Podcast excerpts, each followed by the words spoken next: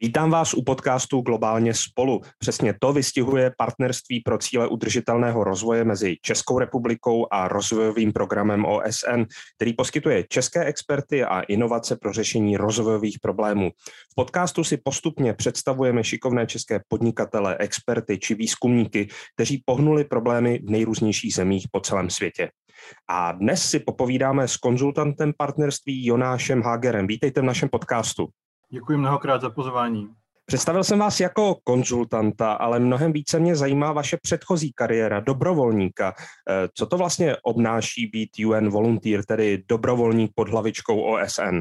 Já bych možná začal tím, že relativně často hovořím o své dobrovolnické zkušenosti směrem k anglicky mluvícímu publiku, ale toto je vlastně první příležitost hovořit eh, vůči domácímu publiku a tak tedy ještě jednou děkuji za tuto příležitost.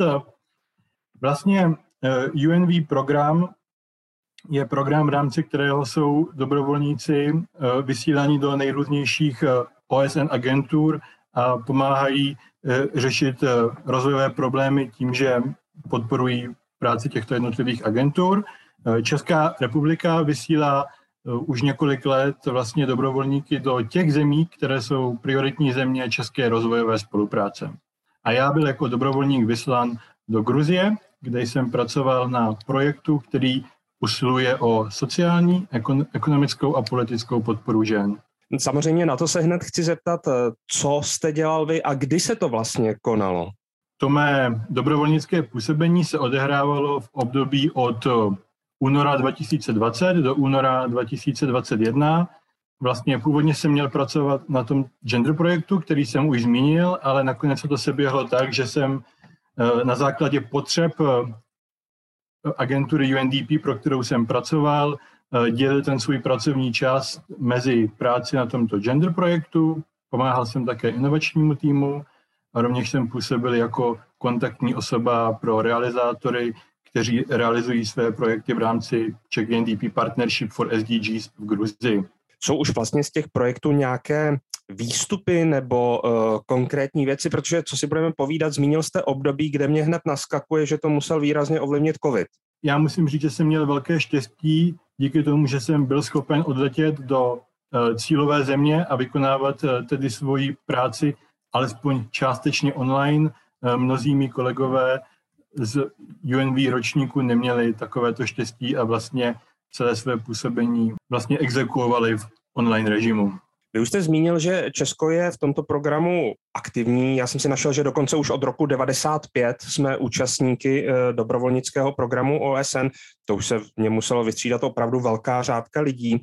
A vy už jste to zmínil. Předpokládám, že tedy skoro všichni dobrovolníci míří do těch prioritních zemí rozvojové spolupráce, které zrovna jsou deklarovány Českou republikou? Prioritní země České rozvojové spolupráce jsou v současné chvíli Gruzie, Moldavsko, Bosna a Hercegovina, Etiopie, Kambodža a Zambie. Pak jsou tam ještě některé face-out countries a tak dále, ale těch šest zemí, který, které jsem jmenoval, jsou prioritní země České rozvojové spolupráce. Pojďme ještě k vám, protože, jak už jsem zmiňoval, vy nejste nyní v té roli dobrovolníka, ale přeskočil jste naplno do dalšího projektu eh, pod hlavičkou OSN. Znamená to, že vlastně tento, jak to říct, trénink mladých profesionálů je ideální start pro kariéru v OSN?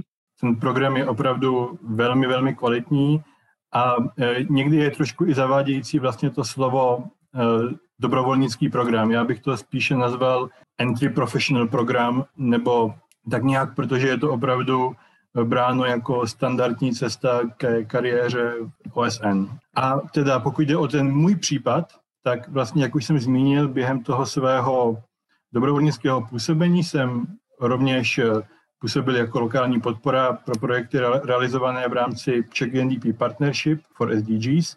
A vlastně to se poté stalo mojí hlavní náplní práce, jelikož v roce následujícím Eh, jsem působil jako, jako konzultant eh, pro Czech UNDP Partnership for SDGs. Já to jenom říkám anglicky, protože česká verze je až příliš dlouhá a bojím se, abych to neskomolil. Tomu rozumím, přece jenom jsme v mezinárodním prostředí, tak ta angličtina je pochopitelná. Teď možná prakticky, určitě jsme někoho navnadili na tento program, třeba o něm někdo nevěděl a proto se zeptám na, pra- na pár praktických věcí. Komu typově byste vlastně ten eh, program doporučil? S jakým vzděláním, s jakým zaměřením? Já bych to hlavně doporučil někomu, kdo nehledá práci, ale kdo hledá kariéru. Někomu, kdo je motivovaný a někomu, kdo vidí vlastně v hodnotách eh, OSN smysl. Domnívám se, že je velmi důležité, aby ten člověk byl rovněž otevřený a uměl eh, kriticky myslet. Možná se ještě zeptám, jsou nějaké alternativy toho programu, protože často uh, vlastně lidé o tom přemýšlí ne v uh, tom smyslu, tohle je jeden jediný program, který musí mít, nebo se zboří svět, ale často přemýšlí o různých variantách. Tento program je vlastně relativně dosažitelný tím, že Česká republika v průměru vysílá 10 dobrovolníků ročně, ale je tady samozřejmě spousta alternativ. Já bych zmínil například eh, Junior Professional Associates od eh, Světové banky, dále bych například zmínil World Bank eh, Young Professionals Program, od, opět od Světové banky. A zajímavá je také například možnost Junior Professionals in Delegation, což je vlastně program, který je spoluorganizován Evropskou unii a Českým ministerstvem zahraničních věcí. Nicméně zajímavá je také například možnost být online dobrovolníkem pro OSN. A ta poslední možnost je podle mého názoru nejdosažitelnější z toho všeho, co jsem vlastně teď vyjmenoval a zároveň to je i velmi dobrá reference pro budoucí zaměstnavatele. No já to tušil, že nějaké varianty budou, ale pojďme ještě k tomu vašemu případu. Určitě mnohé také napadá, jak vlastně probíhalo to úvodní interview, nebo předpokládám, že vlastně na začátku musí být nějaké to úzké hrdlo, kterým vy jste úspěšně prošel. Já jsem se nikdy nezeptal, eh, jak úzkým nebo jak širokým hrdlem jsem prošel, a to ze dvou důvodů. Jednak, abych eh, nebyl moc pyšný, anebo naopak, abych nebyl eh, moc zklamaný tím, že to hrdlo bylo opravdu úzké.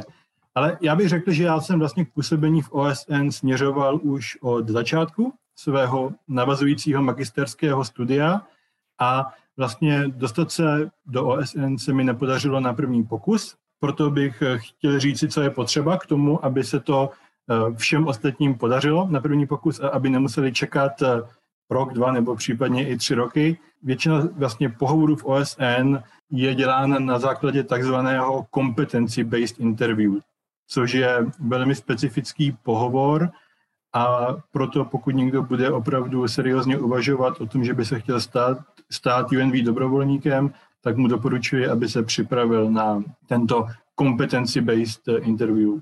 No a na závěr se musím ještě samozřejmě zeptat na tu zkušenost eh, subjektivně. Co vlastně z toho byl nejlepší zážitek, nebo co vás nejvíce potěšilo? A teď skutečně nemusíte říkat ty objektivní přínosy vaší práce, ale co je prostě ten okamžik, když se řekne Gruzie, tak si vybavíte? Mně se vybaví především ty kontakty, ale opět, abych to trochu rozvedl, jsou snad za mnou i nějaké menší nebo větší pracovní úspěchy, pak se mi vybaví přesně ty, ty mimo, a přesně ty mimo, mimo pracovní kontakty, ano, které vlastně se trvávají, eh, z nich se staly jakoby přátelství a i snad dobrý základ do budoucna.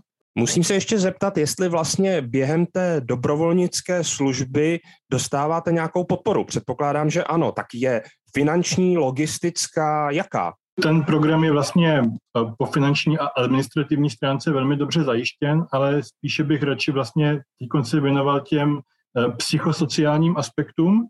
Vlastně v OSN, respektive v jednotlivých agenturách OSN vědí, že ta integrace do toho OSN systému není úplně jednoduchá a proto má člověk například možnost eh, využívat služeb externího kouče, což jsem já dělal a což bylo opravdu velmi, velmi přínosné protože častokrát, určitě to znáte, když je člověk pod tlakem, tak je nám tam možnost eh, to vyslovit. Je opro, o, ohromně, ohromně osvobozující. A také bych chtěl zmínit, eh, že vlastně velkou součástí programu UNV je uh, možnost čerpat výhod velmi intenzivní supervize. Každý UNV dobrovolník má svého vlastního supervizora a já do dneška vzpomínám na dlouhé, inspirativní a nadčasové rozhovory s mým eh, tehdejším supervizorem.